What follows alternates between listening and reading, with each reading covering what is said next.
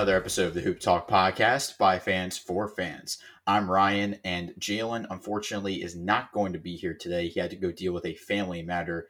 I hope everything is okay, and I wish him all the best. But today, we have a great episode lined up for you today. We are going to dive back into the WNBA. So, recently, the WNBA began their season. It was actually Friday, May 6th, when some games kicked off. But we have a lot to talk about with the season. We're actually going to be doing more of a breakdown instead of a preview, given the season has already started, but a lot of topics to get into, and we could not do this one alone. Please welcome back to the podcast from WNBA fans only, Carson Huelle. Carson, how are you doing today? I'm doing good. It's good to be back on. We were just talking before we, we got recording here that it's it's been quite a quite a bit of time, like almost a year since we last talked. Um, I, I wish we we could have the both you on on here. The you guys just do such a good job, and um, I, I really enjoy listening. Like I, I was telling you before too, you've had one of my friends on from G League TV, Jeffrey, and um, I don't know, you guys just always do a really good job. But I'm very happy to be talking to you today, Ryan. Um, you you lined up some great questions, and you know your stuff for sure. So I'm, I'm excited to talk about the the WNBA today because it's um, just getting kicked off. Some teams have played one game, one game. Some teams have played two or three. So we're kind of in this beginning stages of the season, and there's definitely a lot to be talking about.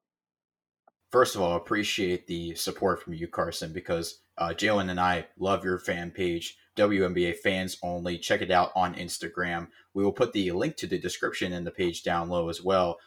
Carson does a great job covering the WNBA on a consistent basis, and he's also gotten to meet some of the players. Carson, who have you who have you been able to meet? Yeah, so last year um, I got to meet Sue Bird and Breanna Stewart. Um, that was after the Lynx Storm game and so that that was a lot of fun too. Is like uh, Katie Lou Samuelson and uh, Clarendon and um, uh, Sue and uh, Stewie were all out there, and I got to talk with them for for a little bit and take some pictures. And then um, later on in the season, um, I met Sami Whit- Whitcomb uh, from the New York Liberty, and I know we'll, we'll be talking about all these players um, too later, more in depth. But um, she was great, and she's someone that's really found a nice spot for her in this league uh, with that Liberty squad. And then probably the biggest one, someone I wanted to meet for a long time, was uh, Candace Parker. Um, so that was that was huge because not only am I a fan of her game, and this was actually pre-championship run. I went to the playoff game that they beat the the Lynx at, and that's what really they just peaked at the right time last season. Um, and so it was really cool because I got to meet her and then now her actually now wife too. At the time, um, I don't think anyone really knew that they um, were engaged or anything like that. And she was actually the one that took the picture, and she was really nice too. So shout out to to Anna. She was she was a lot of um, she's super super nice, and she follows the fan page and everything like that. So, anyways, um, Candace was a huge one for me because she um, not only is she just a great player, but I love her commentary. She's just she's on NBA TV. She did a lot of stuff for March Madness, and then she's on TNT as well. So that was amazing because I look up to her in a couple of different facets. But that's like the handful of people I've met so far, and then some other people here and there. But man, it was it's been so much fun to meet the all these ladies, and they are incredibly nice too. I mean, I I couldn't have better experiences with them. Like no ego whatsoever. Always just super nice to talk, willing to take pictures. Um, they're just great people. Yeah, and yeah, you you were also able to go to a WNBA playoff game with the Minnesota Lynx, so that was that was a great experience um, for what we were talking about before the pod started. But getting into some of these WNBA topics, one of the big topics that um, that people were talking about before the season was the amount of players that were released before the season. And it went from top draft picks to players who have been on their their teams for a while. Looking at some of the top draft draft picks that were released, Mya Hollingshed, who was the eighth overall pick, was released. You look at some of these other players, Moriah Jefferson, Jazmine Jones, just a couple of the names that were released as well.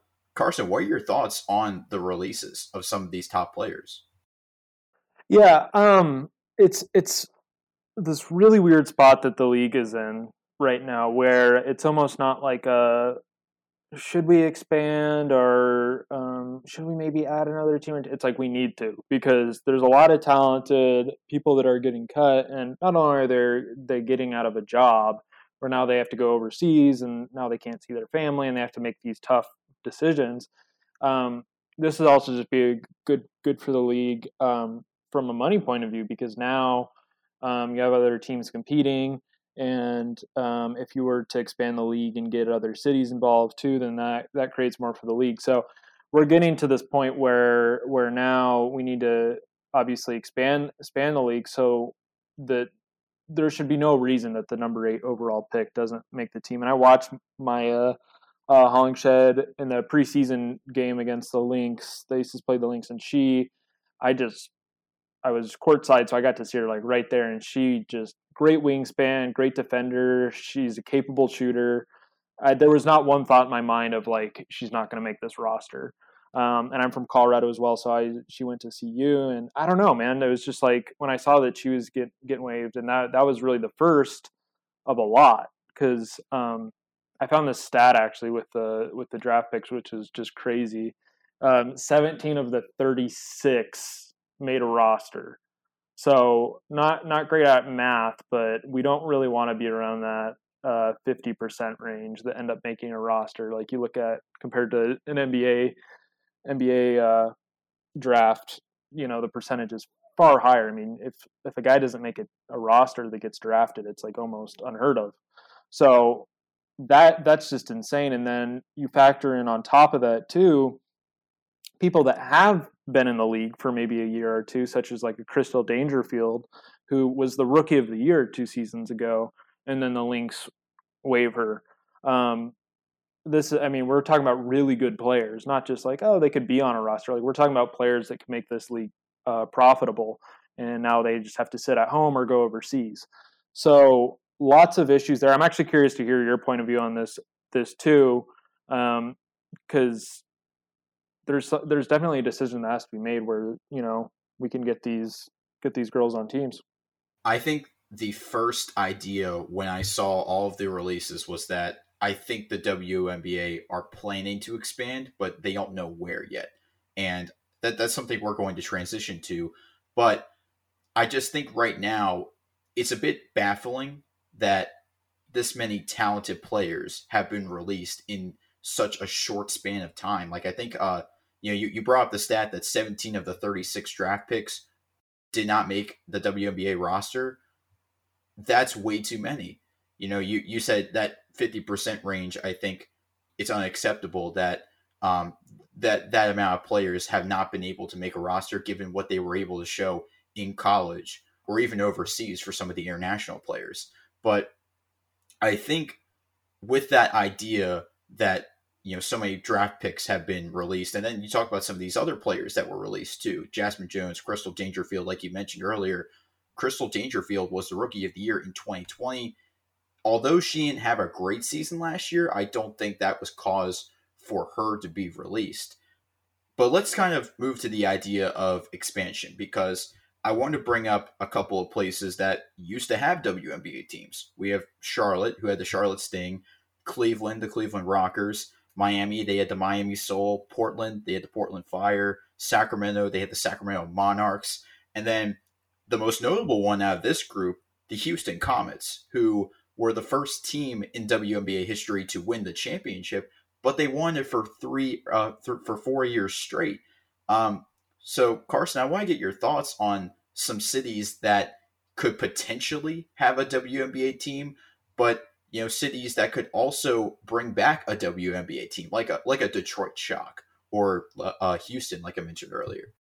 Right. Yeah. No. It's it's a really tough decision to make. A you know, as we were talking about some players I, I've met, this doesn't really count as far as players, but actually, about two months ago, it was uh, uh, March Madness. Uh, Cathy Engelbert, the as the commissioner in the WNBA, she she came um, to the Final Four, and then I actually got to ask her a few questions. Um, and you know that question always comes up, and I think that for her right now, um, amongst a plethora of decisions that she has has to make, that's the number one decision about where this team is going to be.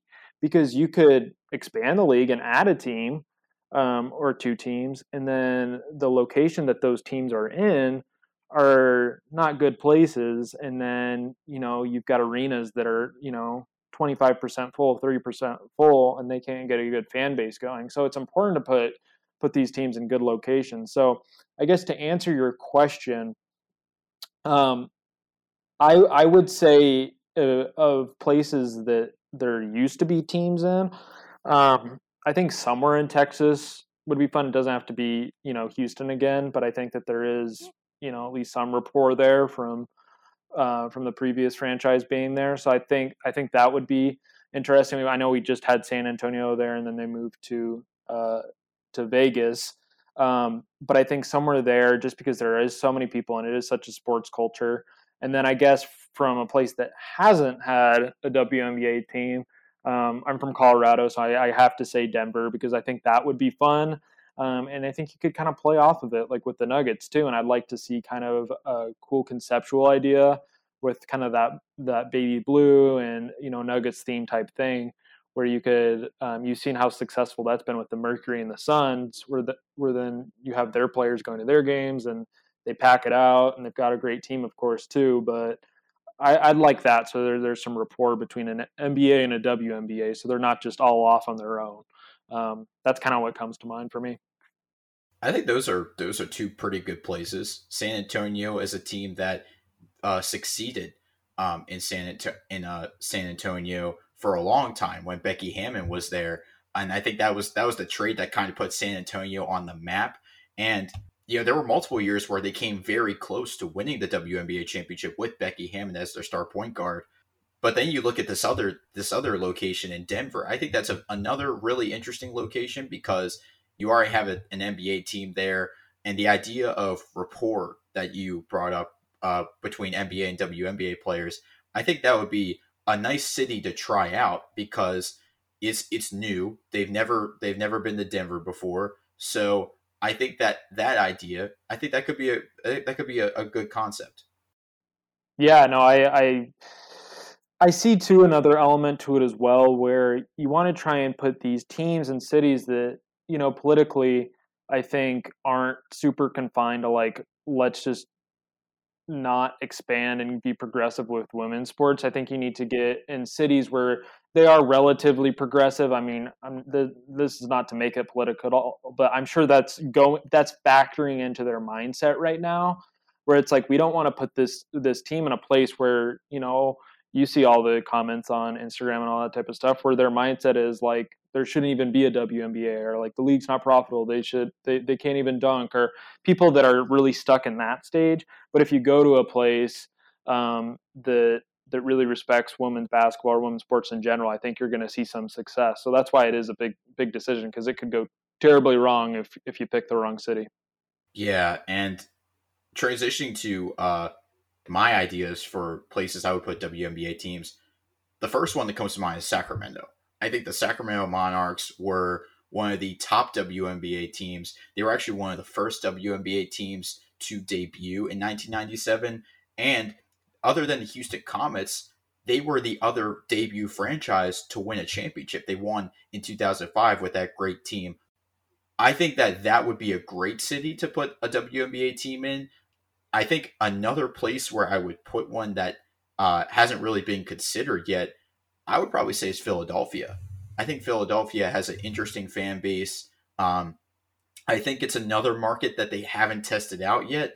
And I, I think I would say either Philadelphia or even expand abroad um, into Canada and put a team in Toronto because uh, there's a lot of support for putting a WNBA team in Toronto. Mainly, Drake really wants a team there as well. So I think uh, those are two places that could uh, see WNBA teams in the future. Yeah, no, I completely agree. That I'm glad that you brought up uh, Toronto because that's thinking a little bit out of the box. Um, but NBA is the NBA has carved that pathway where it, it is definitely reasonable to have a team outside of the you know the country to um, to do that just with the with the Raptors' success. You know, not only just being as you know they started out and it, it was a struggle at first, and they built it all the way to winning a championship a few years ago. And there's no reason that they can't do the same with the WNBA and behind Drake's support. Um, you know, you need investors and you need big names to start off any any uh, of these franchises right now. You're seeing the same thing happen with women's soccer, with you know a lot of uh, celebrities kind of getting behind teams like such as Natalie Portman and stuff. Like that's the way to do it right now. You just need big names and investors and people to kind of lead the way there. And I think that if Drake could get something done, that would be great. Um, and then I think on top of that too, what you said with Sacramento, I think anywhere kind of in that in that region too, like uh, from the people that I've seen pose this question on social media, a lot of people are saying Oakland, just because Oakland already has such a great fan base with the Warriors. You just, you know, like we were saying with with rapport. I mean, you get Steph Curry and Clay at these games and saying like, "Let's pack the house." Like, come on. Like, I, I think that that's that's very reasonable. So yeah, I think that that those are two other great ones. I mean, we could talk about this for a while, but those are two great great picks. Yeah, I think I think the Warriors one's interesting too because they have their their fan base. They they built a good rapport with the franchise, and I think that that Golden State could be a very interesting location as well because of that that connection that the fans have with the Warriors. And I think that the fans could be able to embrace another basketball team in Golden State. Let's move on to the 12 WNBA teams that we're going to be talking about. First, starting with the Eastern Conference. I want to start out with the Indiana Fever because this is a team that was one of the biggest winners in the WNBA draft with the amount of talent they acquired. Out of the rookies that they drafted, which rookie do you think could have the biggest impact this season? Yeah, so this was crazy on on, on draft night. Um, they had first, uh, four first round draft picks, and then they had a second round draft pick. And for your question, their second round draft pick might even be the, the, the best out of out of the five that they drafted um, with Destanni Henderson. So um, as of right now, NaLyssa Smith, who they picked second overall, has had the most success um, because, as we know, like in this league, you need you need bigs, you need power forwards or centers. Um, as height is is tough to come by in, in, in the league, you have a lot of guard play. But man, at the same time, uh, Destanni Henderson has has really done well. She's like the third leading scorer right now on the team. She just had a great game um, yesterday. Um, so she's really exciting to watch, and she had a great run within the um, uh, tournament.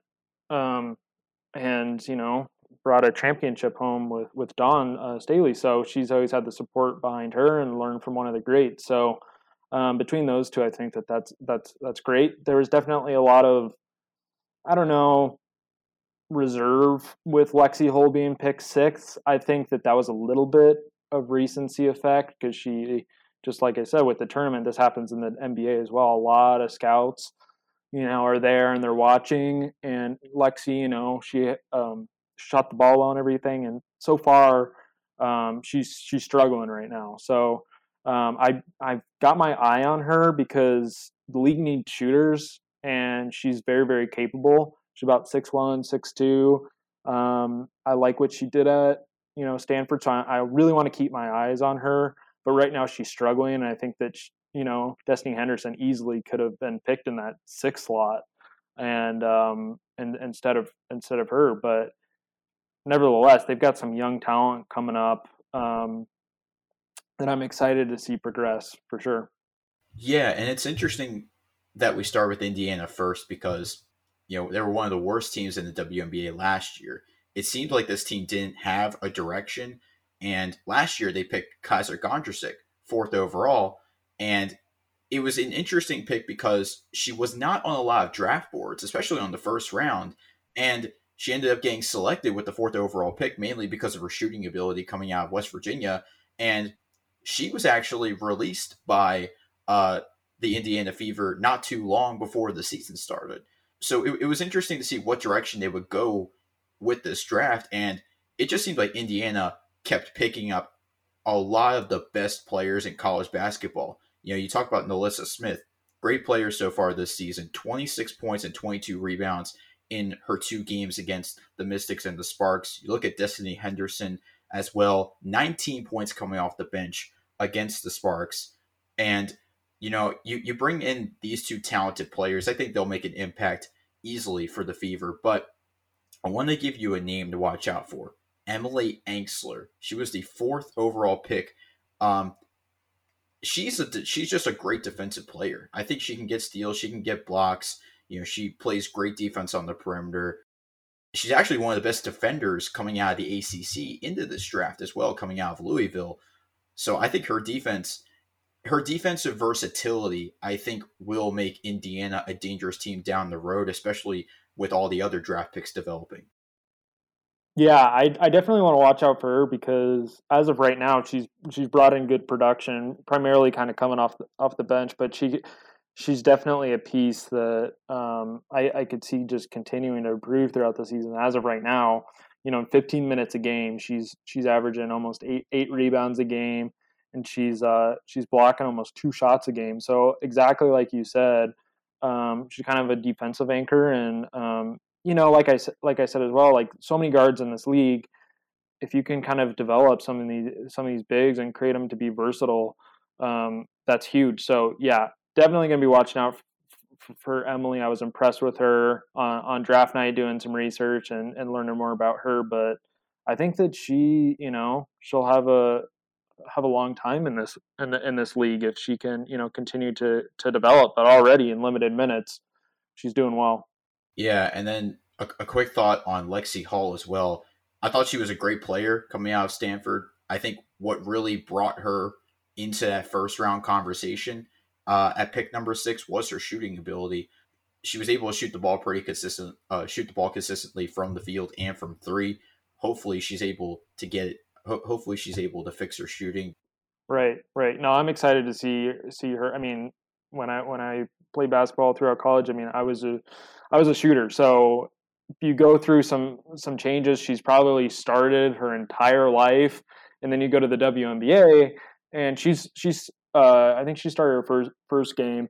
She might have started her second game too, but you're playing limited minutes. I think she's like around that like 10 to 11 minutes a game region, and that can play mental games with you.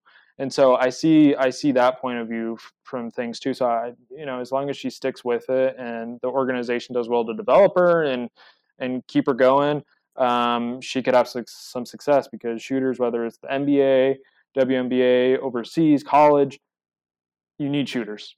It's it's mandatory, and so I think that she can have some success for sure. So transitioning to our next team in the Eastern Conference, we're going to talk about the New York Liberty. Last year, the New York Liberty they became a playoff team.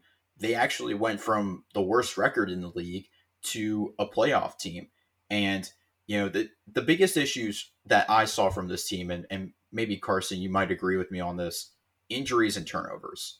And Sabrina Ionescu was hurt through most of the season. Natasha Howard missed a lot of time as well.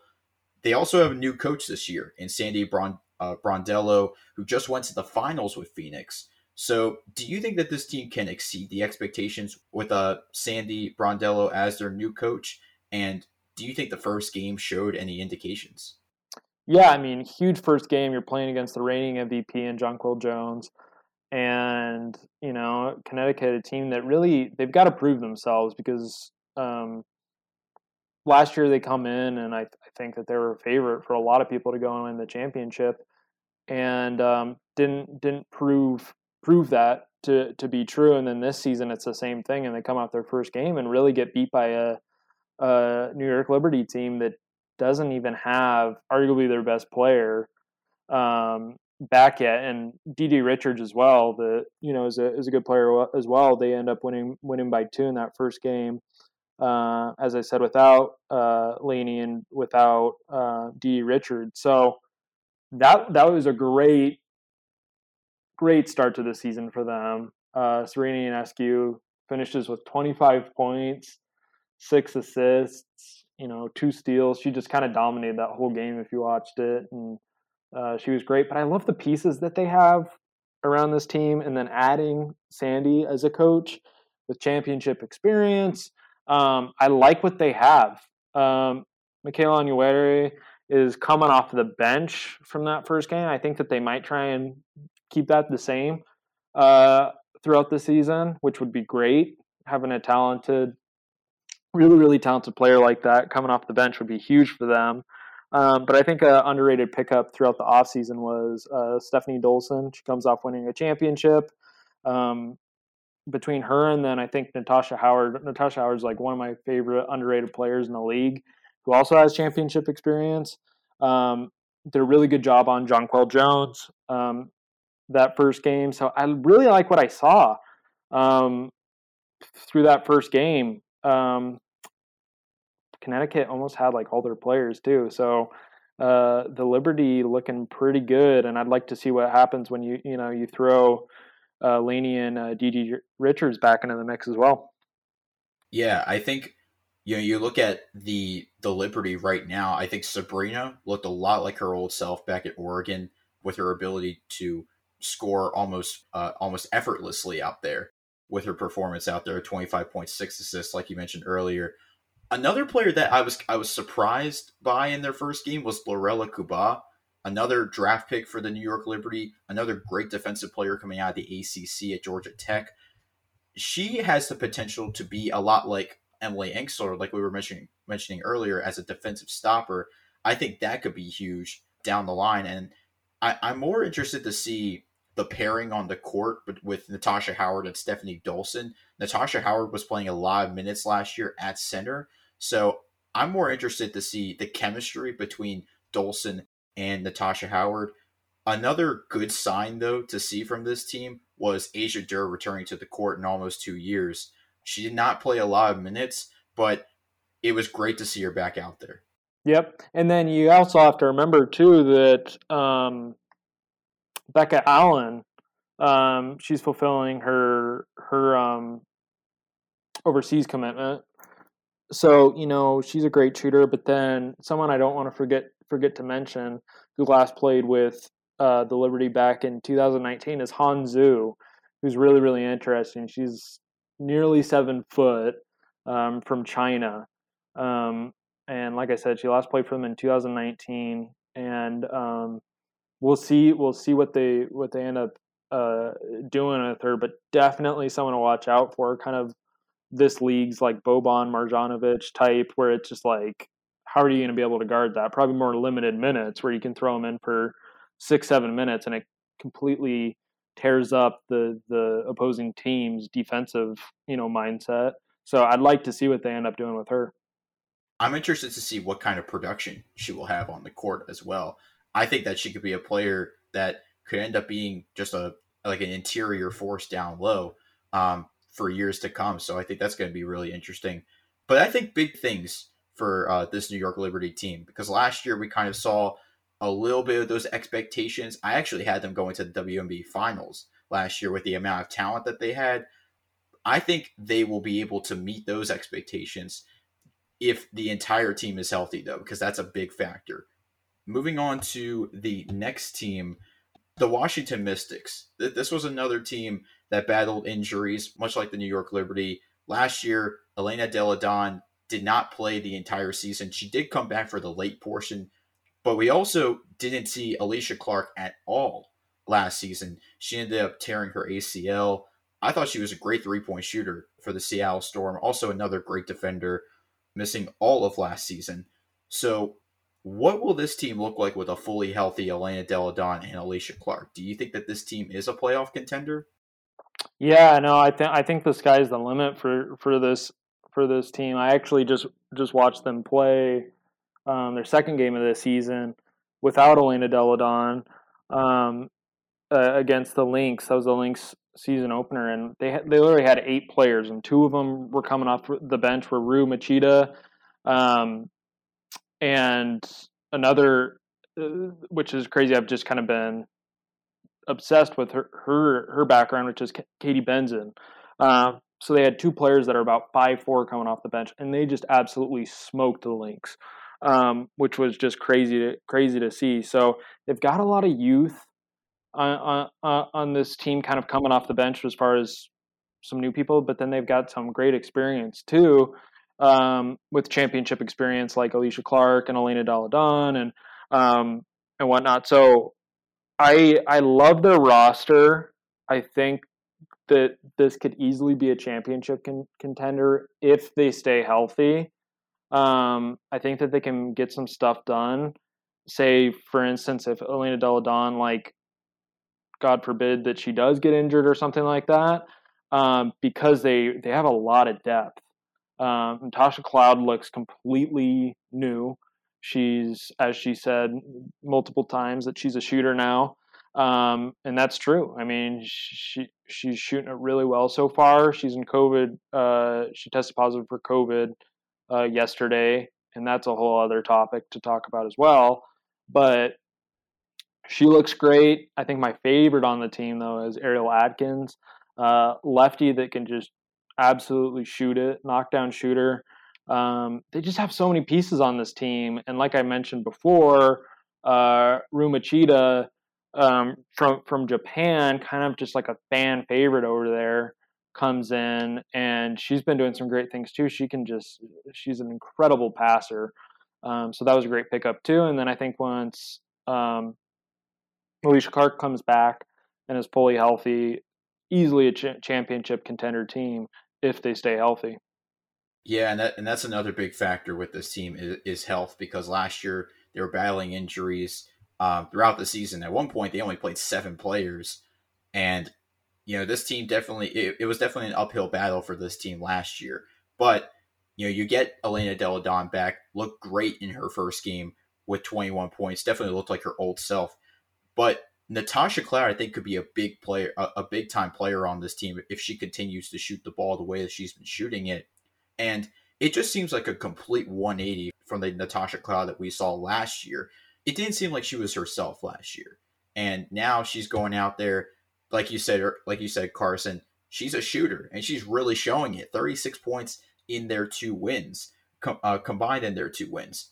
Another player that I'm really interested to see is Shakira Austin. She was a great player coming out of college. She averaged 15 points um, coming out of Ole Miss. Actually, used to play for Maryland, but then transferred she also recorded her first double double in her second game 13 points, 10 rebounds versus the Lynx in that game that you mentioned earlier. I think that she has a lot of potential. I do too. Yeah, I'm glad that you brought Shakira up because yeah, we've already talked about a lot of the draft picks that did get waived, and then you've got you know a high profile draft pick like Shakira Austin that gets an opportunity in her second game of the season to start against Sylvia Fowles, arguably the best center of all time, and she really she went in there and she looked incredibly confident. And I think that's something that Shakira has is that she's she's confident. Um, but yeah, picking up a double double that fast, and then now I think that you'll see her when this team is completely healthy, kind of coming off the bench as well. But to see like, hey, if we have a few players that we lose due to health and safety protocols or maybe injury, Shakira can go in there and there's not going to be much drop off. So I'm really glad that you brought her up. I was incredibly impressed with her. She's got length. Um, she's going to be a force in this league um, if she continues to develop and I think even get a little bit more of an outside shot. She's proven to show a little bit of mid range, but man, she's going to be really tough to stop in, in, in the years years in the future. I think the other thing to factor in with this team is that in free agency, they lost uh, Tina Charles and they also lost Emma Meesseman, two great players for this team. Tina Charles was actually an MVP candidate for most of the season last year. So I think that's a huge loss. I think if Shakira can come right in and exceed expectations and play up to the potential of a, of a top draft pick, Washington may have may have found themselves a winner in the draft with, with Shakira Austin. But speaking of winners, moving on to the championship team last season with the Chicago Sky, they won their first WNBA championship last season. However, in their first game of the season, they they lost on a foul call to the Sparks. It was a controversial foul call with with 1.5 seconds to go. Um, I want to get your thoughts first on the game itself against the Sparks. Other than the foul call, what do you think contributed to Chicago's loss to the Sparks? Well, it, it was an interesting game because you've got. We'll get into the, the Sparks a little bit later, but you've got a, kind of this new look Sparks team. So they're much improved. It's not like they lost their first game to the to the Sparks of last year. That would probably be a little bit, you know, kind of concerning um, to start the season off that way. Um, but they've got a few pieces that that moved around. Most notably, I'd say uh, Diamond DeShields, the you know is now now a member of the Mercury, um, and then Kahleah Copper. Um, they're they're waiting on as well with her her overseas commitment. So not a complete team quite yet. Um, and I also have to mention Stefanie Dolson because she was a big part of that championship team as well as now at the Liberty. So they've got a few pieces that are that are moving around. So it's trying to find that chemistry. Um, and then Candace Parker did play well, but I think she can play you know even better, even though it was against her former team because she just got out of. Um, she actually it wasn't talked about a, a, whole heck of a lot, but she was uh, positive for COVID, and then I think she only was in training camp for like two days or something. So probably just finding that mixture a little bit, getting that chemistry back. But the Sparks are a lot better of a team than last year, and they're going to be exciting to watch. Um, but yeah, so it's just kind of getting that that complete chemistry back and finding um, what this new team is like in their identity because it's going to be different than last year's uh, team. But hopefully that they can have a better start to the season than they did last year because it took them a while to find that. I think the interesting thing too with the Chicago Sky team last year, Candace Parker missed a lot of time early in the season. I think she only played uh, the first game. She missed a stretch of games, and it affected the team because I think the team only won two games to start the season. It was a it was a, a, a nine game stretch where the team started two and seven before Candace Parker got back. So I think that definitely contributed to their bad start last year. But you know they were able to turn around the end of the season and eventually win a championship. But looking at this game, one of the big things that stood out to me was the play of a uh, Dana Evans, who was actually traded last year from Dallas to Chicago. It was a it was a, a first round pick uh, trade swap with Shyla Heal going to the Dallas Wings. Um, but she had a great game. I think she had the best game of her career so far with uh, 24 points, five assists, and four steals. And I think that late foul call on Evans that changed the course of the game. And it definitely did not look like that there was a foul on Dana Evans, but they ended up getting the call on Evans. And um, yeah, that that ended up winning the game for the Los Angeles Sparks. But I think another thing that really contributed to that loss was the 25 turnovers. And I think if they were able to limit their turnovers, that definitely would have changed the course of the game in favor of Chicago. No, I completely agree. There's definitely some things that they're going to have to uh, to clean up here throughout the season. Um, but you know, having another contributor like um, Evans, as you mentioned, is is huge. Um, to have her, you know, score 24 points. Um, and then uh, additionally, we mentioned her a little bit before, but Emma Meesseman, a proven pro within this league, um, you know, had a pretty good pretty good game with 12 points, eight rebounds, five assists. Um, I'm excited to kind of see the chemistry between her and uh, Candace Parker and see the way that she develops um, throughout this season because, um, like I said, she's a proven pro. I want to also get your thoughts on the Chicago Sky team this year outside of the first game of the season because the first game it doesn't tell you a lot um, about the rest of the season. And of course, we mentioned you mentioned earlier, Kahleah Copper is overseas with her overseas commitment, and that's going to be a factor with a lot of the teams that we talk talk about today because a lot of the players on their current teams are overseas with their overseas commitment. But looking at the Chicago Sky this year, what do you think they have to do in order to get back to the WNBA championship and potentially win the championship again. Yeah, so I think when they when they have their their full roster back with Copper and then Quigley didn't play in that first game as well. Um, I think it's just everyone buying into their roles, and that's why they were so successful last year. They had so many veterans that have been in this league for long enough that set ego aside um, you know, it wasn't even like Candace Parker. I mean, she had a good season last year, but it wasn't like this just dominating presence, like 30 points, 15 rebounds, you know, 20 assists. Like mind blowing numbers. She just played a role. I mean, that was a huge part of why they why they won. And so if they can kind of replicate the same thing where they can play their roles, and it's very easy for this team to do this because like Vandersloot, that's kind of her her mindset, you know, right away. She wants to get people involved. She wants to pass the ball and make make open shots when she has them. Quigley wants to be the you know the catch and shoot player that she is. And so I think as long as the, they set egos aside and people buy into their roles, um, they're going to be just fine. And they've got a proven coach um, in Wade, and um, this organization they they have a championship behind them, and um, I can't see any bad blood in the locker room or people demanding trades or anything like that. They're I think they're going to be just just fine um, if you know everyone buys into their respective roles. I think that's a great point that you made because you look at the Chicago Sky team. This is a team filled with proven veterans. This is a team with great players with a lot of experience. Candace Parker, Courtney Vandersloot, Allie Quigley, and then you also have uh, Emma Meesseman as well, who they acquired from Washington.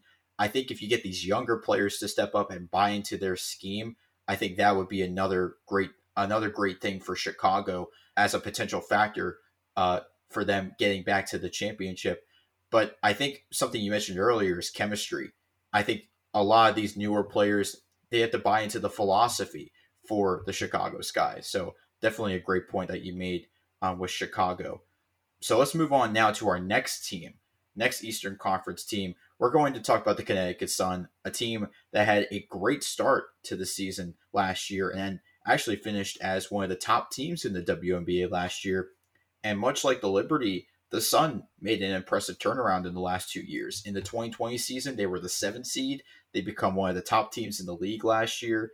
Um, they currently have one of the best odds to walk away with the championship this season outside the Las Vegas Aces. So, Carson, what do they have to do this season to put themselves in a position to win a championship?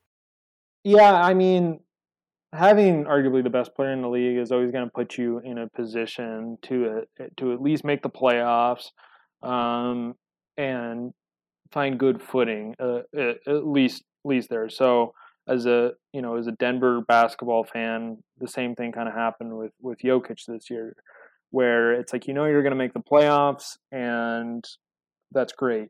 The worst thing that can happen is being content with being uh, an above 500 team and just kind of sitting there. And I think that they have they have the pieces um, to make a championship run.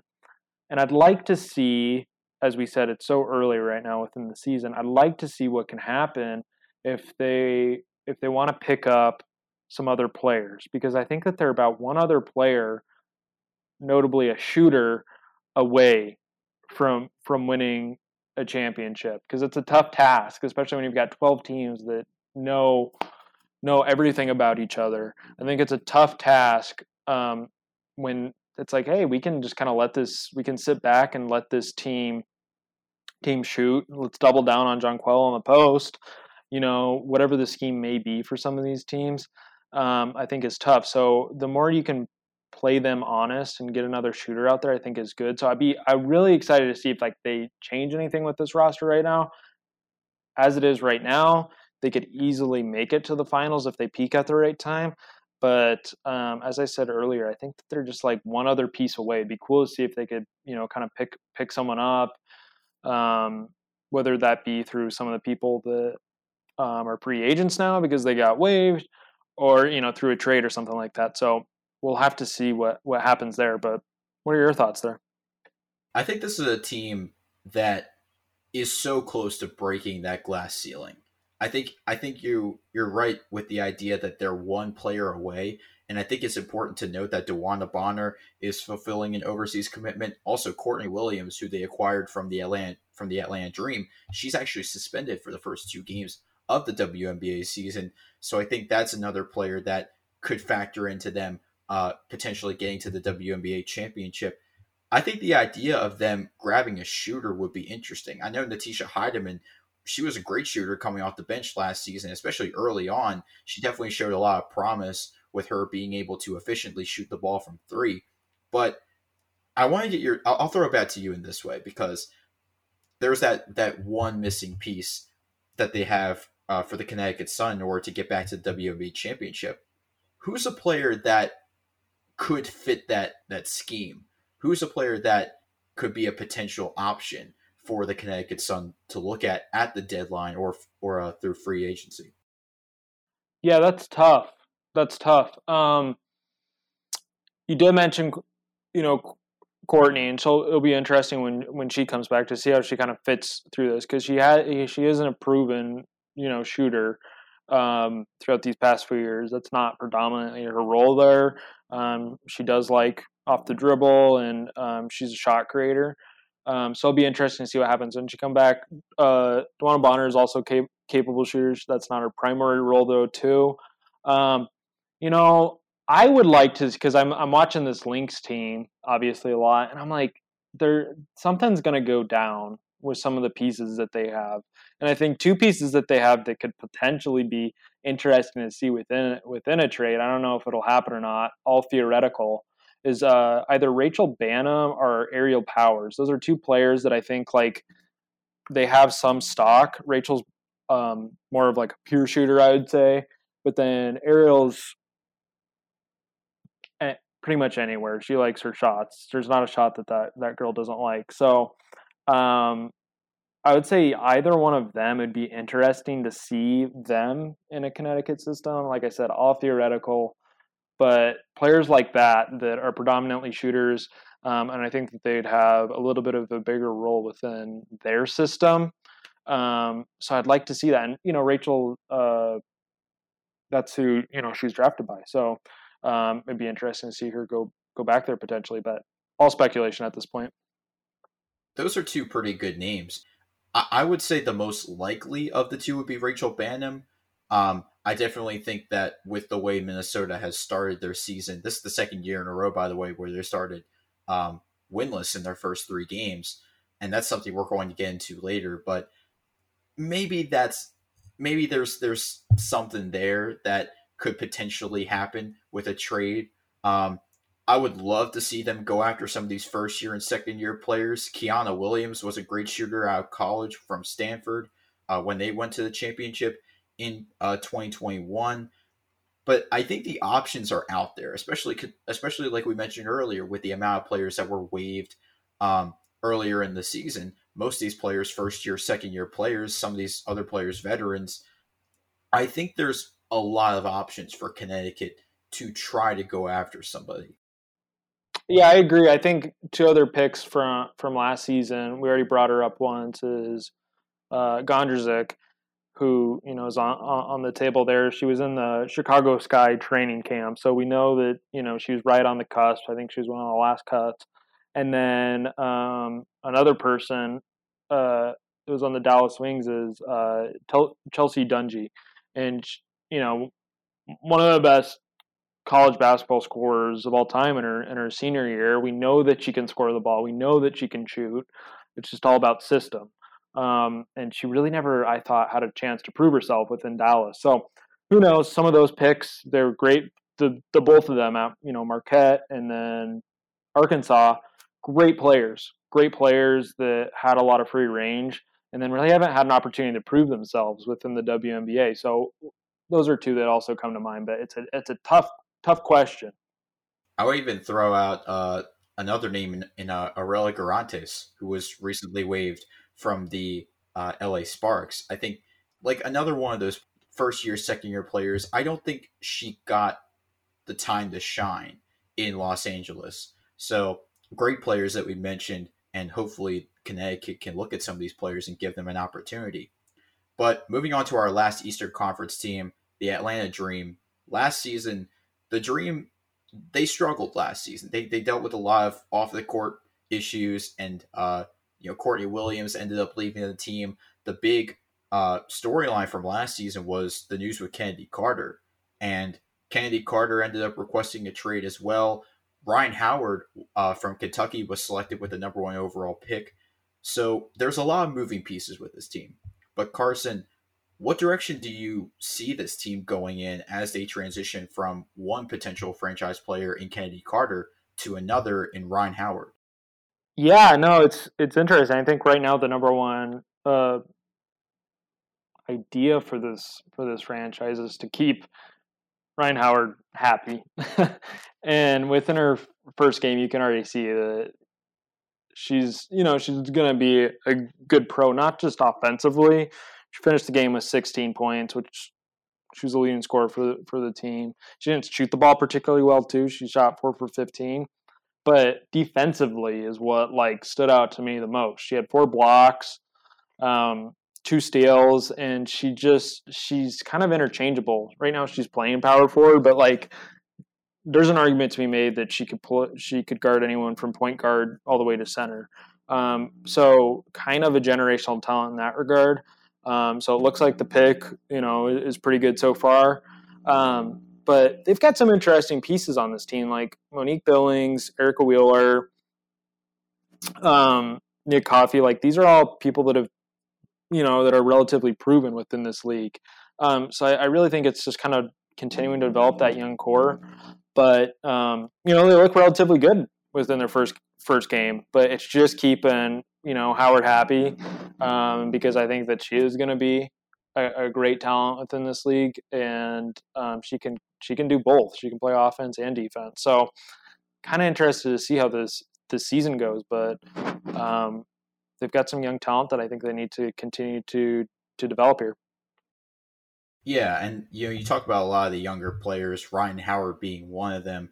Aari McDonald is another player that we really haven't seen a lot of last season. She was actually the third overall pick for the Atlanta Dream last year. Um, another great offensive scorer for this team. She can also shoot the ball pretty well coming out of Arizona. She's another player that I expect to see take a big leap from year one to year two in terms of production on the court. So I think it'll be interesting to see um, how she fits on this team, especially with the addition of Erica Wheeler coming over from Los Angeles. But the one thing that was really interesting that stood out to me in the first game, holding the Dallas Wings to 24% shooting from the field. I think you kind of see like a little bit of an identity with this team um, defensively with the way that they were able to contain Dallas on the offensive side. Yeah, I completely agree. The identity is so big. We talked about with the Chicago Sky, how last year um, I think when they were fully healthy, eh, the identity was there. It was just like we're we're good, above average, pretty much at everything. So you're just gonna you're gonna have to play really really well to to to beat us because we're we're we're proven pros and um, we're gonna kind of just beat you mentally and physically because we know we know the way that this league works. But this team, they've got some young pieces and they also have some some vets. But I think if they can kind of get this defensive prowess to them, uh, I like that you brought that up. I think that they could actually mix things up, not even in the future, but this season, they they could get some stuff done. So um, I think Rhyne Howard probably lead that like by example as a as a you know arguably one of the most talented picks in recent years. If she can kind of just show show her defensive prowess. I think that that will kind of lead the pack. But I'm glad that you brought that up because it's very true. Yeah, and then you you look at the fact that they have a new coach now and Tanisha Wright. Um, I think this is the chance for Atlanta to kind of move forward in this new direction with Rhyne Howard at the helm. They also have some uh, sneaky defenders as well with Wheeler and uh, Cooper. I think that the identity is starting to kind of set in for Atlanta, and I, am really interested to see if they're a team um, that will go from worst to first at some point because they they've had a great start to the to the season so far. But transitioning to the Western Conference, let's start with the Las Vegas Aces. Uh, another team that had some big news coming into the season. Becky Hammon, new coach for the for the uh, for the Las Vegas Aces. Uh, first coach to actually make one million dollars this, uh, which I think is is huge as well. But Liz Cambage is out.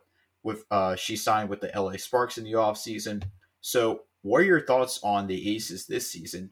And do you think they're contenders or pretenders? Yeah, so been a big Becky Hammon fan for quite some time. Um, more on a personal note, she played at Colorado State University, um, where the town is in Fort Collins, Colorado, which is where I'm from. And so, growing up, Becky was, you know, someone that was synonymous not just with Colorado State, but with women's basketball because you you know you see her jersey hanging in the rafters, and then she went from an undrafted, undrafted, uh, didn't even get picked in, in the draft after setting like almost every single record at Colorado State to um, becoming one of the top 25 players of all time within within the WNBA to gets on the Spurs staff, learns from arguably the greatest NBA coach of all time in Gregg Popovich, and then now, like you said, first coach to make over a million dollars within the WNBA. It's like she just she loves proving people wrong. Um, and she her basketball IQ is like on a million, but she's better than that too she's just a great she's a great person and she i i have full faith in her that she's going to figure out a way to um, win an, a WNBA champion championship um, with this roster because the roster is more than capable of winning a championship. You've got Kelsey Plum coming off uh, six woman of the year. You've got A'ja Wilson. She's hot off of an MVP like two seasons ago. Uh, Dearica Hamby, speaking of six women of the year, she's won that twice. Um, now she's kind of in the starting unit. Um, there's so many pieces on this team that are ex- exciting. Um, and then, you know, we already talked about some of those picks getting waived. But if there's any team that's going to waive some some some top picks, it's this team because they've got a crap ton of talent. And so um, I'm really interested to see what they do. I was really impressed with them against the Storm they're like actually shooting threes now, which is great to see. They the spacing is awesome, and uh, I'm excited for this team. So they lost against the Mystics um, yesterday. It was a it was a relatively close one through three quarters, um, but maybe that just shows you how good the Mystics are because they they kind of got under their skin. The first team to kind of do that. So, anyways, excited for this team. I think the sky's the sky is the limit for for this team. They've got a lot of the perfect pieces between the playing and the coaching staff too. I think it's interesting with the with the uh, with the Aces because they were a very strong offensive team last season, even coming into this year. Um, they scored 106 points against Phoenix. They shot the ball very well as a team. They shot 58% from the field, 45% from the field against the Seattle Storm, who we're going to get into a little bit later. The starting lineup across the board has been has been pretty consistent this season with Dearica Hamby and A'ja Wilson uh, getting into, into double digits in terms of scoring. Kelsey Plum, uh, I think that she definitely will be a, a great player this season. Uh, great three point shooter for this team as well. Um, I'm interested. I'm interested to see where Kierstan Bell fits on this team because another top draft pick, one of the top scorers in the country. Um, in the in the women's college basketball for Florida Gulf Coast. Definitely put that team on the map, put them into the top 25. So I think at, from an identity perspective, she will fit in pretty quickly on this team with how how efficiently she can score. Um, but the one thing that concerns me is their defense because they do allow a lot of points on the defensive side. Yeah, no, I agree with you. I think that defensively they're going to have to prove themselves because we we we see the offensive talent that they have. It's it's endless um, as far as that goes. But I think if they can kind of, I mean, we already talked about identity and how important that is. But I think if they can kind of develop a little bit of this mean streak to them, they'll that that'll benefit them a little bit. I think that they do somewhat have it just being in Vegas already, but. Um, Dearica Hamby and A'ja Wilson, if they can kind of anchor that defensive mindset, um, a lot of these players are capable. But um, I like to see what they have kind of coming off the bench and how many people step up in that regard. I think Kierstan Bell, as you mentioned before, can be a great player coming off the bench. Um, but that is if she she buys in to to what Vegas is doing. But um, I, am really interested to see what what this team does down the stretch because um, removing Liz Cambage from this team creates an entirely new identity because now you're not, you know, trying to get the ball into the post every single uh, possession, and uh, the spacing, like I already mentioned before, is a lot is a lot better uh, because of that. Um, but I've liked what I've seen uh, so far, specifically against the Storm. I just thought that they really stepped up, but a lot of personalities on this team Um, so sometimes that can be great, sometimes that can be bad because if you lose a few games, um, you know, tension can kind of get hot because I know Kelsey Plum is very, very competitive. I know A'ja Wilson's super competitive. Um, you want to make sure that there's good rapport. And the fact that they do have a good coaching staff doesn't, you know, it doesn't scare me that much that something like that would happen. Um, but I think that it's always possible whenever you have a talented team. Yeah, and and it's it's an it's an interesting scenario with um, the Las Vegas Aces because you know you you remove one of your best players, you also remove the coach from last season, Bill Laimbeer. You bring in a new coach in Becky Hammon. Maybe that switch may have been the missing piece, like we said earlier with Connect with uh, the Connecticut Sun. That may have been the missing piece for this team to get to the championship because you know although they were unable to win the championship in 2020 it seems like they're so close to getting back there. It's just a matter of like what what do they need? What is their missing piece? Right right.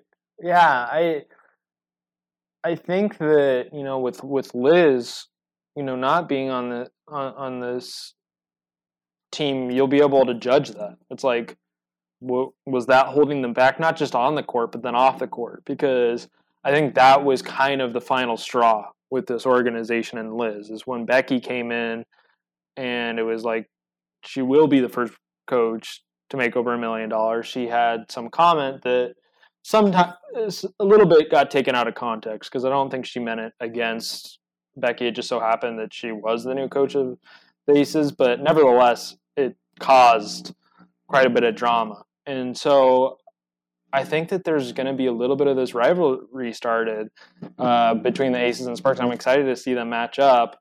Uh, I think even more than like the the Sparks um, and the Sky, because I think a lot of people want that to be kind of this rivalry with Candace Parker being there. But I just, I don't know. I don't I don't see it being. Candace is like too successful for that to like affect her that, that much. She had a great career there. I, I think that's over and done. But this was bad blood the way that things left with Liz and, and, and the Aces. There, this wasn't on good terms whatsoever. And so I think if they end up winning a championship or something, or get close to that, or anything like that, like there's definitely going to be some comments made about you know Liz's traditional way of playing basketball. Um, so we'll see. We'll see what happens here, but I'm really excited to see them match up. You know, that's that's an interesting point that you made because I think there's definitely there's already history there with the Vegas with the with the Vegas Aces and the LA Sparks. But you take that that point that you made about uh, Liz Cambage and the comments that she made about Becky Hammon before the season started, that's kind of eh, like laying the groundwork for a rivalry, um, a potential rivalry in the making. So I think that's going that's going to be an interesting storyline to watch out uh, watch out for throughout the season. But speaking of the Sparks, let's transition to them because this is a team that added a ton of talent. You talk about Liz. We talked about Liz Cam- Cambage already. Jordin Canada, Kennedy Carter, Lexi Brown. You you already have uh, Nneka Ogwumike and Chiney Ogwumike to this team. You still you still have Brittney Sykes, but with the additions that they made in the offseason, do you think that this team has a legitimate chance to make the playoffs this season, given what we've seen from this team last year? Most definitely, it's a it's it's a disappointment this season if they don't, because what they've been lacking throughout these past few years really is that that that talent, but proven talent too, because there's a difference between that and potential talent. But like Katie Lou Samuelson is a proven, you know, bet. I thought, you know, she was a huge reason why the Storm had success last last season, and she's obviously had a tremendous amount of success at the co- collegiate level as well. So when she comes back, I think that'll be interesting to see as well.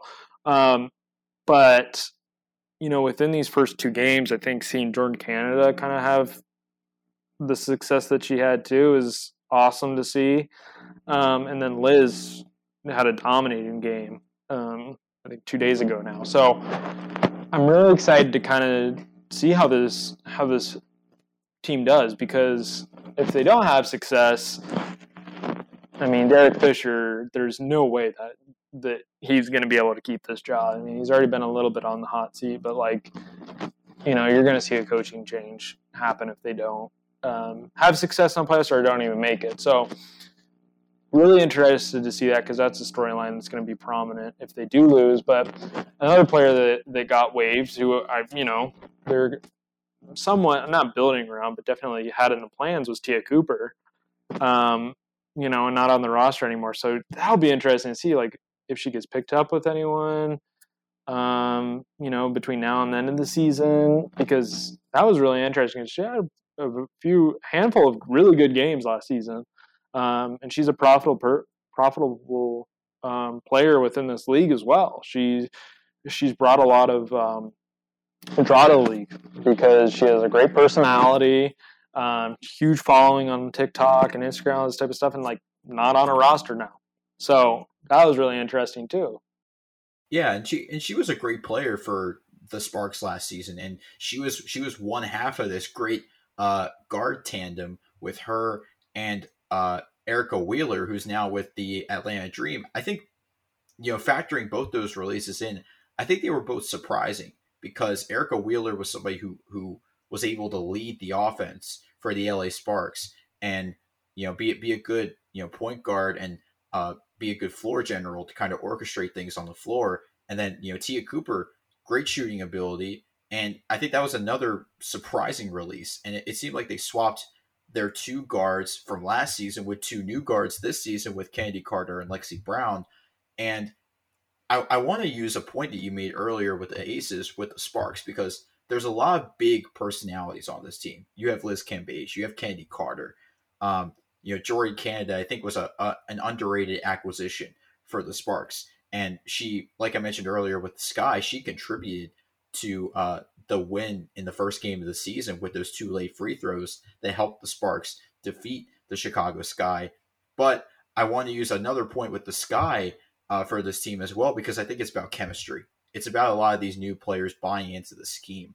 And I think for Derek Fisher, this is a prove it year for him because, you know, this is a team that lost out. Uh, they, they lost Candace Parker. They lost Chelsea Gray, two of their best players from the 2020 season. Sparks, a franchise icon. Um, and now you replace, you know, those two players a couple years later with a couple of other good players in Jordin Canada, Liz Cambage, and Kennedy Carter, Lexi Brown as well. And then you have uh, Nneka and uh, Chiney Ogwumike on this team as well. They have the talent to make some noise in the playoffs. It's just about getting there. No, I completely agree. The, the, the talent's there.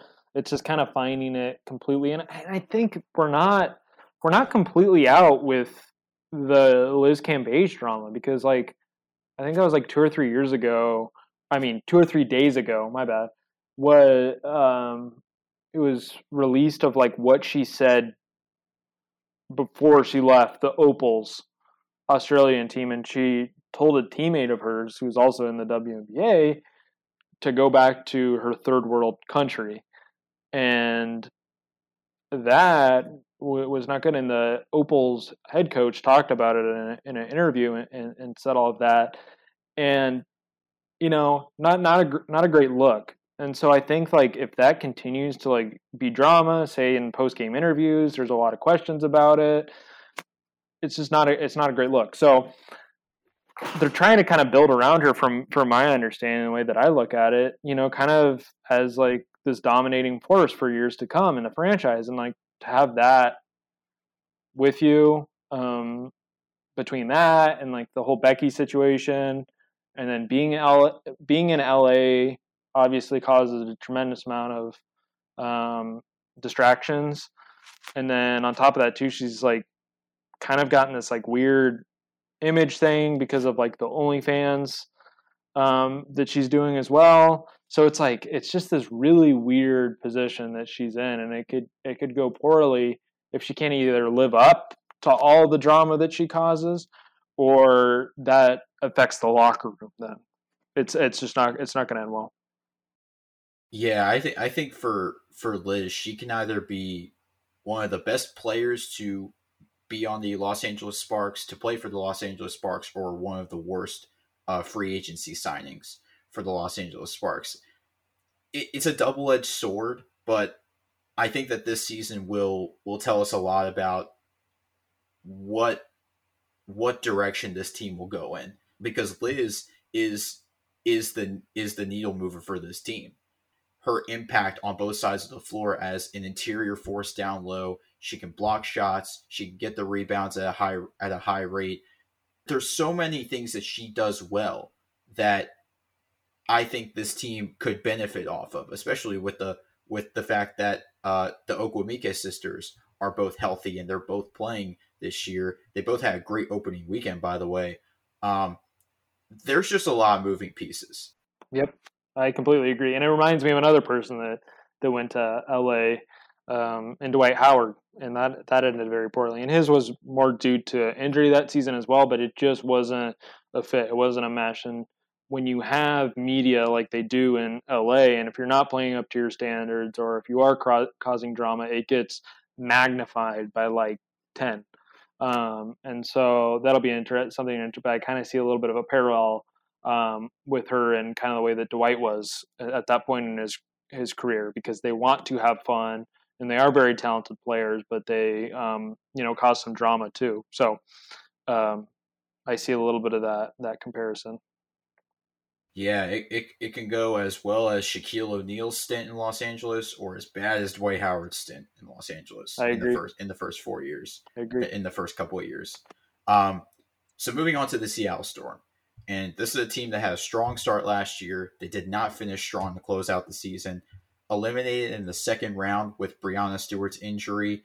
Um, this also might be Sue Bird's last year in the WNBA, so that's another thing to watch out for as well. But Seattle had a strong showing in their first game. They added some players to alleviate the pressure off of Sue Bird, Jewell Loyd, and Breanna Stewart.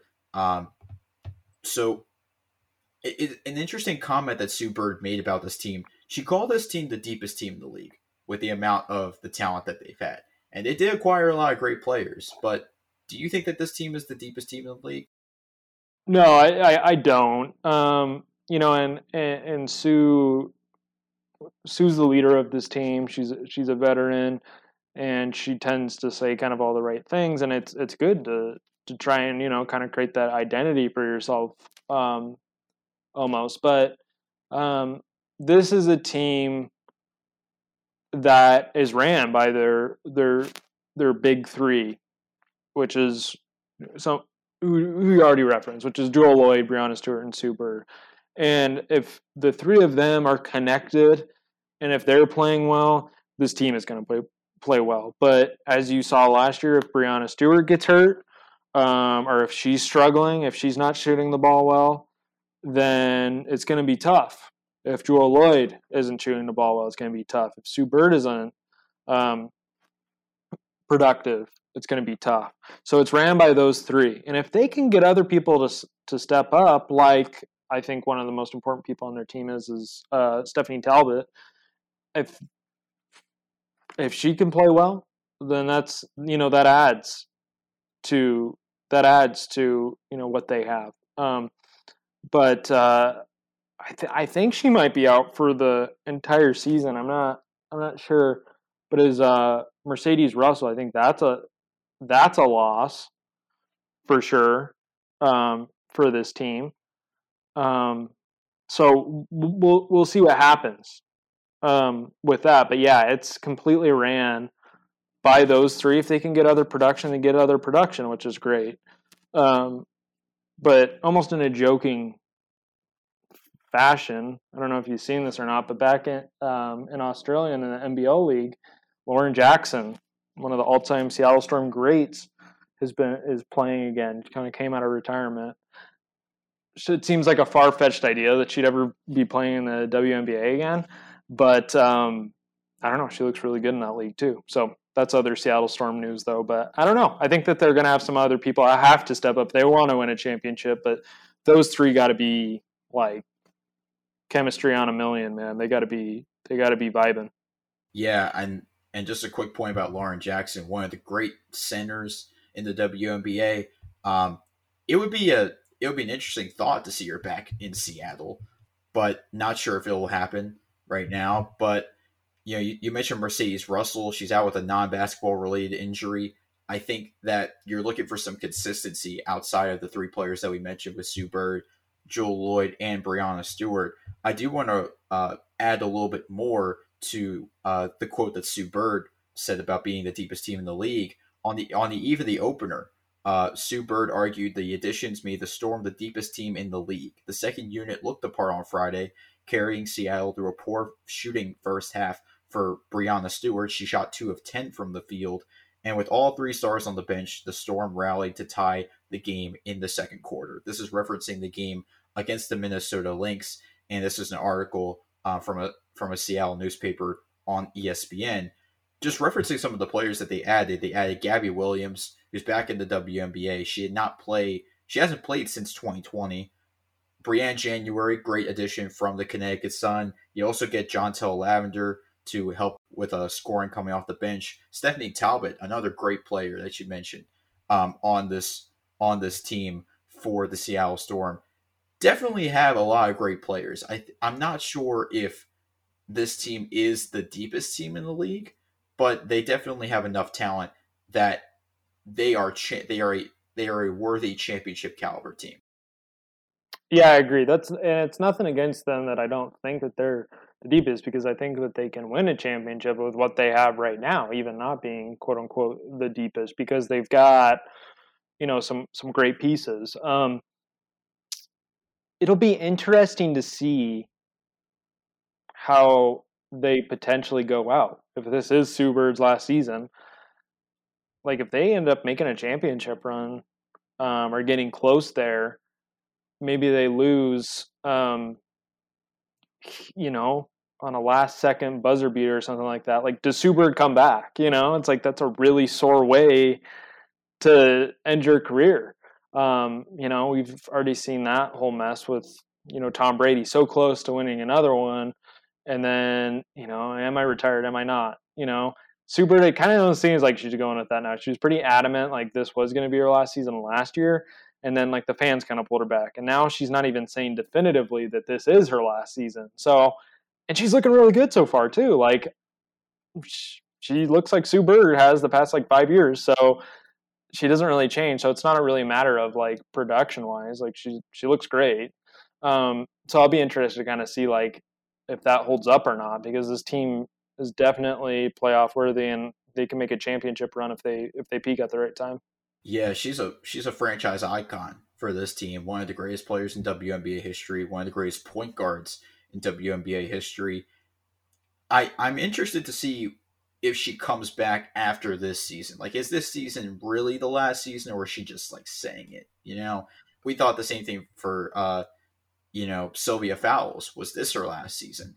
Um, and we'll, we'll kind of transition to that now, actually, because talking about the Minnesota Lynx the uh, Sylvia Fowles could be suiting up for her last, se- potentially her last season.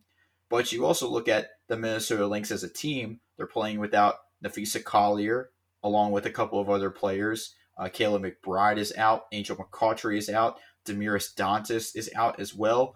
You know, after watching the first three games of the season, but also seeing how last year they started uh, 0 and 3, and they also made the playoffs. Is this a time that we should hit the panic button on the Minnesota Lynx?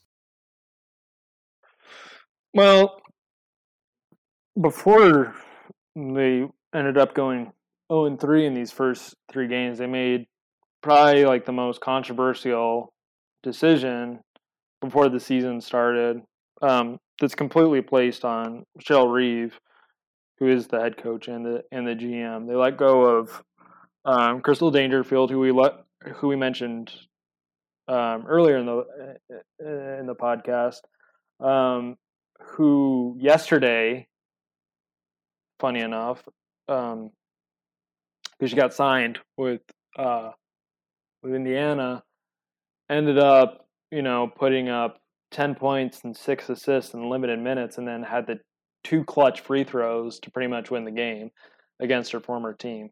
Um, and like we already mentioned before, she was the rookie of the year just two seasons ago. So you could already make the argument that that was a monumental uh, mishap by by this franchise to to not uh, keep her because she's a great piece. And then also another person that they waive is Layshia Clarendon, who another argument to be made. She really ended up saving this team last season. They picked her up from free agency, and she turned a lot of things around just defensively, and she was just kind of this glue, this glue to the team. Um, she was really, really important. And uh, then she got injured, and that was a huge reason why they didn't end up um, having her on this roster. But I, I saw her in the preseason game. She started in the preseason game against the Aces, and she looked fine to me. Nothing, nothing like really bad or anything like that. And so, kind of with that mindset going into the season, and these are also two people in Crystal and Layshia that have a lot of rapport within the team too. And I think that they're glue people not just because of their ability to play the game at a high level, but they've got great personalities. And um, I just don't think that necessarily bodes well going into a season when you when you let when you let two players like Layshia and Crystal go. I just don't I don't think that that causes like a really good start to the season because people are going to feel the way that they do. Um, so that that's that's a tough way to get things going. And then on top of that, you've got Napheesa Collier, which is arguably your best player besides maybe Sylvia. She's pregnant right now. And so then that takes up a roster spot because she's still on her pay and everything like that. And I'm glad that she's still, you know, that she can go through her pregnancy and still get paid by this organization. But at the same time, you've got limited roster spots in this league. So then that maybe causes some drama. I don't know. Um, and then Kayla McBride is still fulfilling her overseas commitment, who's probably the third best player on the team, probably the best shooter, most consistent shooter on this team. Really weird. And then now you've got Rachel Banham, who's kind of just playing point guard on this team, and she's really more of like a two or three in my eyes. Um, there's not much chemistry on this team as of right now. They don't have an identity in comparison to last year and probably like the biggest wild card on this team, um, who we've mentioned just a little bit uh, before when we were talking potential uh, uh, trade trade talks is um, Aerial Powers. She can either be incredibly hot if she if she's feeling it, or she can be super cold. And right now she's super cold. Through three games, she's shooting twenty percent um, for field goal percentage, and even lower than that with her three point percentage. So she's just completely struggling. Um, all this in a roundabout way, really long answer. I know of saying this team is a mess right now. Um, I don't know what they're going to do to figure it out, but starting out over three and then your last loss being against, like I said, the player that you waived and probably one of the worst teams in the past past two seasons um, in the, in the fever to to lose to them. It's it's just not a good look. So it'll be interesting to see how the season goes because, like you kind of started this conversation off with, this is Sylvia's last season. That is a definitive thing. I, I'd like to see her go out on a on a good note. The thing that's worrying me about the Lynx right now is that they're not going to be able to turn it around um, after a bad start to the season. Last year, they were able to turn it around they actually acquired Layshia Clarendon, but she was able to come in, turn things around pretty quickly, and there was actually a stat where with Layshia Clarendon on the floor, this team was not losing a lot of games, especially early in the season. And I thought it was an impressive turnaround uh, for this team. But again, another another weird situation that she was let go by this team because she's been a great point guard um, somebody who's been consistent on the floor. And then you look at Crystal Dangerfield, another shock release from this team because she was entering her third year, even though she came off of a, a bad year last year. Still feel like there's more in the tank with her. And for, for her to go to Indiana, another young team, I'm interested to see interested to see what she can provide more to the Indiana Fever, especially with how they're integrating these younger players on this team. Um, a lot of the draft picks, like we mentioned with uh, NaLyssa Smith, uh, Emily Engstler, Lexi Hull, a couple of those players, Destanni Henderson, another one.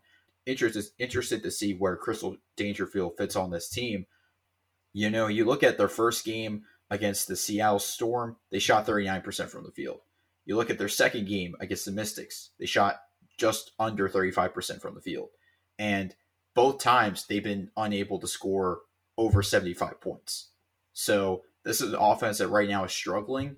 You also have to factor in some of the injuries um, with Dantas and McCoughtry out with injuries as well. Kayla McBride's fulfilling an overseas commitment. Things just aren't clicking right now, but maybe this is an overreaction because they were able to turn it around last year. Interesting to see if they'll be able to turn it around again this year. Yeah, I'm I, I'm really um, excited to to see what does happen. A lot of people are already kind of like speculating that they're tanking so that um, they can draft Boston um, in in the in the next draft and kind of fulfill the role that Sylvia Fowles has been playing for this franchise. Who knows? But um, Sylvia Fowles so far just absolutely killing it this season.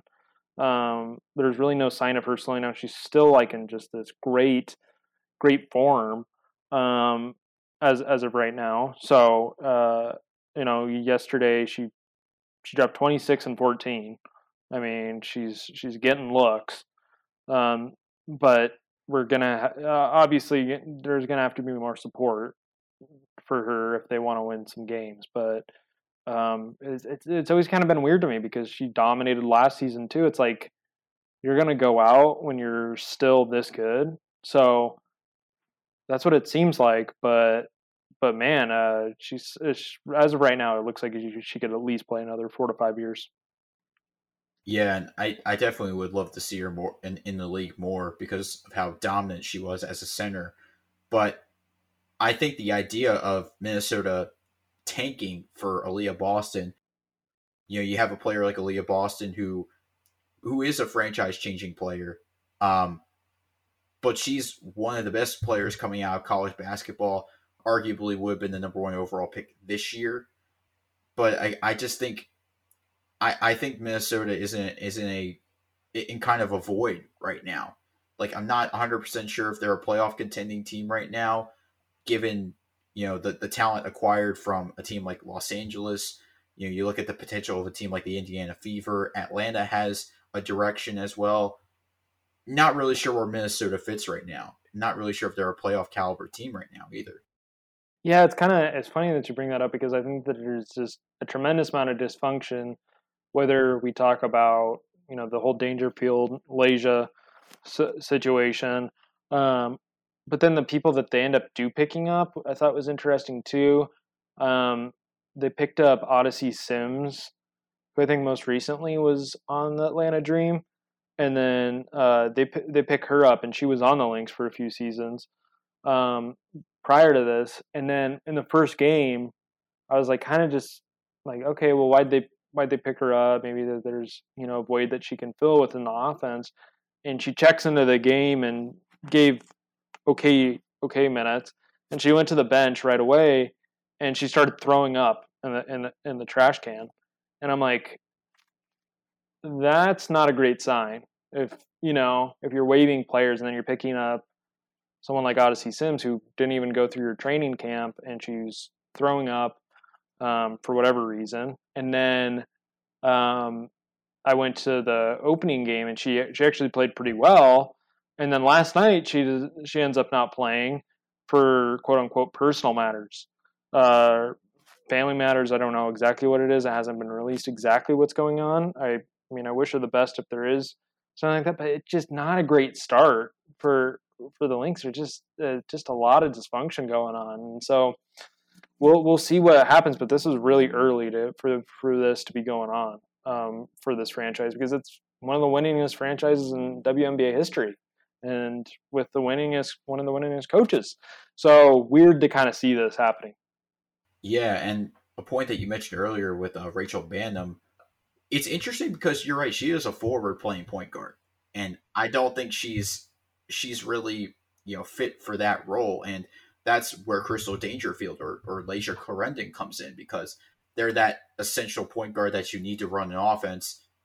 They arguably don't have one right now, and you know to have Rachel fulfilling that role is is is weird. But again, still early in the season, maybe it'll work out toward the end of the season. But there's a lot of questionable things happening right now with the Minnesota Lynx that are very uncharacteristic of them. Moving on to the Phoenix Mercury, Phoenix had a strong offseason this year with the additions of Tina Charles and Diamond DeShields, two great players in this league. They have a new coach in Vanessa Nygaard. They're coming off of a finals appearance, but they're playing without Brittney Griner. Do you think that this team can match the success of last year's team? It's tough because your identity completely changes when Griner isn't there. Um, it's tough to make any definitive statements, as we've already talked about this early in the season. Um, but they definitely looked a lot a lot different in, in their first game against the Aces. And um, Diana Taurasi struggled from outside. Um, we see that their identity is morphing a little bit into something new with Tina Charles now being on the squad. Um, so it's interesting to kind of see like what what that's going to be. But the biggest question that this franchise has right now is is if Brittney Griner is going to come back this season.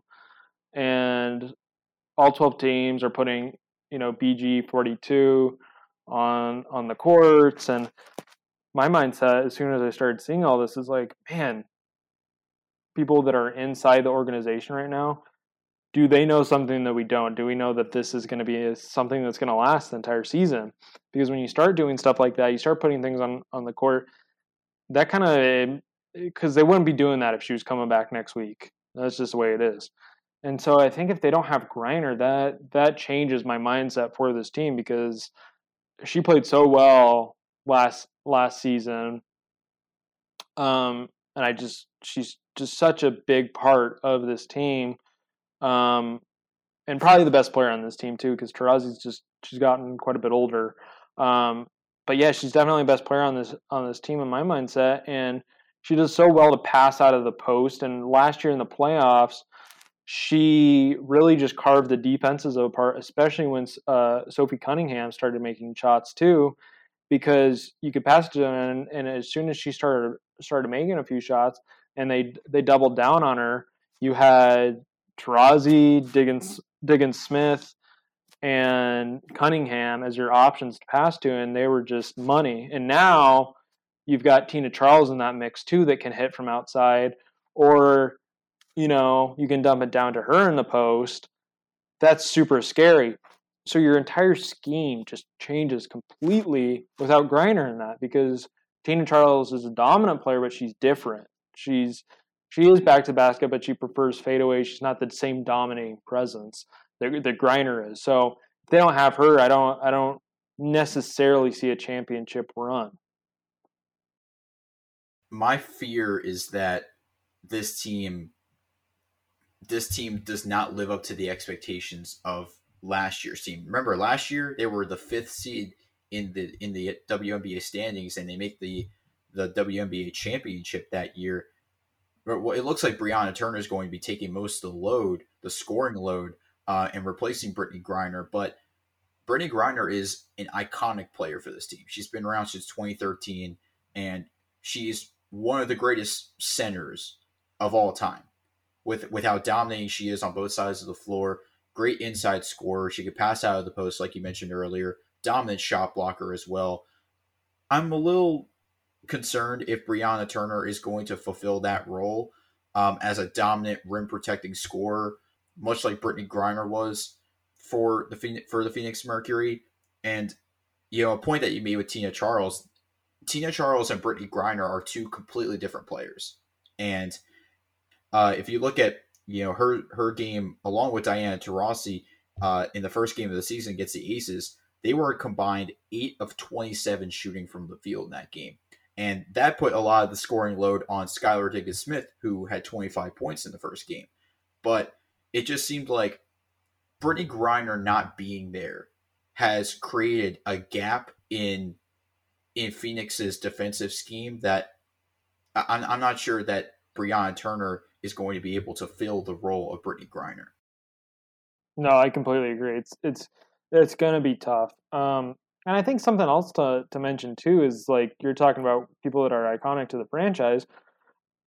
Uh, you can make an argument that like Sandy Brondello is like one of the most iconic people to this franchise too, just the way with with her coaching. I think that kind of like went under undervalued. Is like, all right, well, you didn't win a championship last year, so let's get out of here. Like the season was like this mess. It was like no, they they almost won a championship with a coach that's proven to win. And we've already seen her make a huge impact on this New York Liberty franchise as well. So they bring in a coach that's never been a head coach at the at the WNBA uh, at the WNBA level, um, and uh, Nygaard, and so the, the verdict's out there too. It's like, can she bring this team to a championship? But it's not this proven coach. Um, I would definitely feel a lot more confident with um, with Brondello on my staff in that regard. But tonight's going to be a huge test. I'm really excited to watch it. It's uh, kind of the oldest rivalry or most recent rivalry, you could say too, um, between the Mercury and the Storm, with you know Taurasi and Sue Bird, the two like quote unquote goats of this league, going at it. So this will be a great test for them. I like to see how they recover from that Aces losses, and uh, this will say say a lot about them um, early in the season. Yeah, and we have to factor in as well Diamond DeShields missing missing time with the Mercury because of her overseas commitment. Um, that's another player that I think can can uh, be a great defender for this team, given what she was able to do for, uh, or given given what she was able to pro- provide for the Chicago Sky in their championship winning season. Very interested to see what Vanessa Nygaard is able to accomplish as a coach. Is she able to live up to the legacy of Sandy Brondello in Phoenix? Again, a lot of questions with this team, but I think you know it, it, it's going to take some time for Phoenix to really gel as a team, especially with these newer players and Tina Charles and, and Diamond Diamond DeShields coming over. Again, interesting to see right now. Another interesting storyline for the WNBA this season. But closing out this episode with our last team that we talk about, the Dallas Wings. And this was actually one of Jalen's favorite teams last year. This was a team that was interesting last year with a, with a lot of young players. You know, they drafted Charli Collier and Awak Kuier uh, with the first and second overall picks um, last season in the in the WNBA draft, and you know they had a lot of trouble winning close games. They always found themselves in close games, but they really they just were not able to close it out in a lot of those games. But they were able to make their way into the playoffs behind the play of Arike Ogunbowale, Marina Mabrey as well. She was great for this team last year. What do you think their ceiling is this season? This this is a middle of the pack team. You you could argue between anywhere between that five to maybe eight eight seed. Um, that if they make the playoffs, they're kind of a dark horse. I, I, I could see. I really like the draft pick of Veronica Burton. She's just a, a great defender that also you know has capabilities to shoot it. Um, so far we haven't seen a tremendous amount of her in the in these first two games um, as far as like her potential ceiling um, but she she's definitely a good player and I thought it was a it was a great pickup for for for this um, franchise but I think most notably is uh, Mabrey who you who, who you mentioned prior like this is someone in this league that's consistently gotten better every season and probably one of the best, if not the best, three point shooter in this league. Just if they if she gets hot, it's pretty scary. And so between Mabrey and then Arike, um, once she starts playing again, that's going to be huge. And then you factor in uh, Isabel Harrison as well, who's started out the, the season incredibly hot with uh, 18 points per game, eight rebounds per game, two blocks a game. She's playing really well.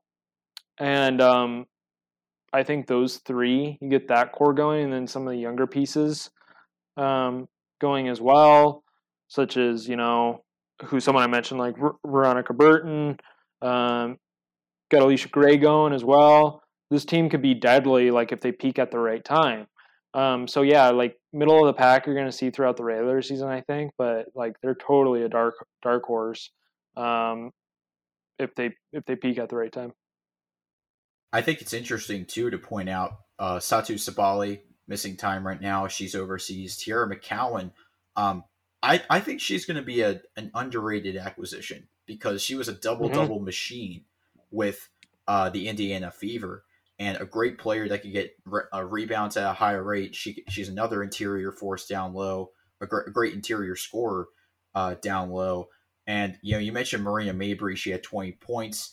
Uh, she shot eight of 16 from the field in their first game. One of the bright spots um, for Dallas uh, in their loss to the Atlanta Dream. And speaking of that loss, I mean, this is a team that just struggled throughout the game, getting open looks and shooting efficiently. They shot 24% from the field. And again, I think that's more of a credit to Atlanta with their defensive scheme and how they were able to, to contain Dallas's offense. Right. But you know, I have to agree with you in the in the sense that um, this could be a dark horse team when they make the playoffs. I mean, last year we kind of saw a glimpse of how good they could be. This year, I think you know, with the addition of Teaira McCowan and you know having Isabel Harrison as as a starting center as well because she had a great season last year, and then you you factor in some of these other rookies like uh, Burton. And you also add uh, uh, Jasmine Dickey, a great great scorer coming out of the University of Delaware. There's definitely this this is definitely another team that I think could make some noise in the playoffs. I completely agree, and a lot of that's going to be predicated on when Arike comes back, how much the offense is is ran through her, and how successful she has.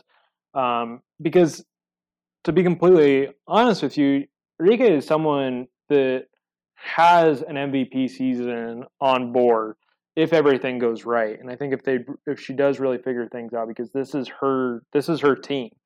And with the success that she had in college and I think with how high this franchise is on her, she she could have a really really big season here coming up. She's, you know, she's in the prime of her career and um you know, she can have a great season and um, all the other young pieces kind of come on board as well, and and and benefit from that. I think that this this is a team, like I said, they they can make a playoff run um, if everything kind of come comes together. Yeah, and I, I think Arike, you know, with her scoring ability, she's she's definitely another another needle mover for this team, and I think you know she's able to to, to score at a high rate, shoot the ball efficiently, this team's going to win a lot of games. I hope that um, last year with you know with with their with their struggles to win close games, hopefully this year they can get right and win a lot of these close games because yeah, this this is a team that has that capability with the amount of talent that they have. A lot of the younger players and a couple of these other veterans, you know, they they have the opportunity to really make an impact this year and uh and make their presence felt this year in the WNBA. I completely agree. Um, you know, the both of us are on the same page with a lot of these, but um, completely right on with that. All right, so that's actually the last uh, team that we um, are talking about for this episode, and that's actually going to wrap things up for us here for this episode. Carson, this is the part of the podcast where I will throw it to you to promote any work that you have and and where we can find you on social media. Right. I mean, as of right now, we've completely on board with the the WNBA, as mentioned earlier on the podcast, at WNBA fans only. Um, can find me on Instagram and, and Twitter, and just trying to do my best to obviously highlight, you know, some of the big and notable things that are happening in this league, but also a big thing for me is like, you know, the players that maybe don't get as much as as much love, trying to highlight them them too when when you know players that go out that maybe are rookies like we we talked about uh, Shakira Austin. Um, you know she she comes out in her second game of her career and has a double double you know highlighting players like that that ESPN is probably going to neglect um, and not talk about um, that's my goal with, with, with this page and continuing to expand it and um, get people involved with this this league because the sky is the limit, and you can really feel it if you've been paying attention to this league, which you which you have just with like the expansion and stuff. Like we're getting there. Um, so yeah, uh, in short, follow the page, and I love talking hoops, just like I did today with Ryan. Um, and I'm always down to talk in direct messages or whatever. I'll take a phone call any time of the day if, if, if we're talking hoops. So um, feel free to connect with me um, in, in that regard. But man, This was a lot of fun. You do you guys do a great job. Just I I texted you guys last night like I was looking at these questions beforehand. I'm like, man, these are these are sweet. So you always do a good job prepping for guests, and I know how hard that that that can be. But I just appreciate you guys having me on, and the fact that we got to chat again. Well, I'm great. I'm grateful you were able to come back. Um, you know, was, this was definitely a couple months in the making. We've been trying to get you on for a while. Yeah. And transitioning to our question of the day for our fans, which team do you think can make the most noise in the WNBA season? Whether it's a team that was one of the worst teams last year or one of the best teams last year going into this year. Definitely want to thank our guest Carson Huelle for joining me uh, to dis- discuss to discuss some WNBA basketball. Not the last time that we're going to see him here on the Hoop Talk Pod. Uh, we're going to definitely try to get him back on to discuss more WNBA topics because a lot of these storylines that we talked about in this episode are going to be recurring storylines throughout the season. This has been a great episode today on the Hoop Talk podcast. Of course, make sure when you subscribe to us on Apple, you rate our podcast five stars and subscribe to us wherever you get your podcasts. We will see you guys next episode.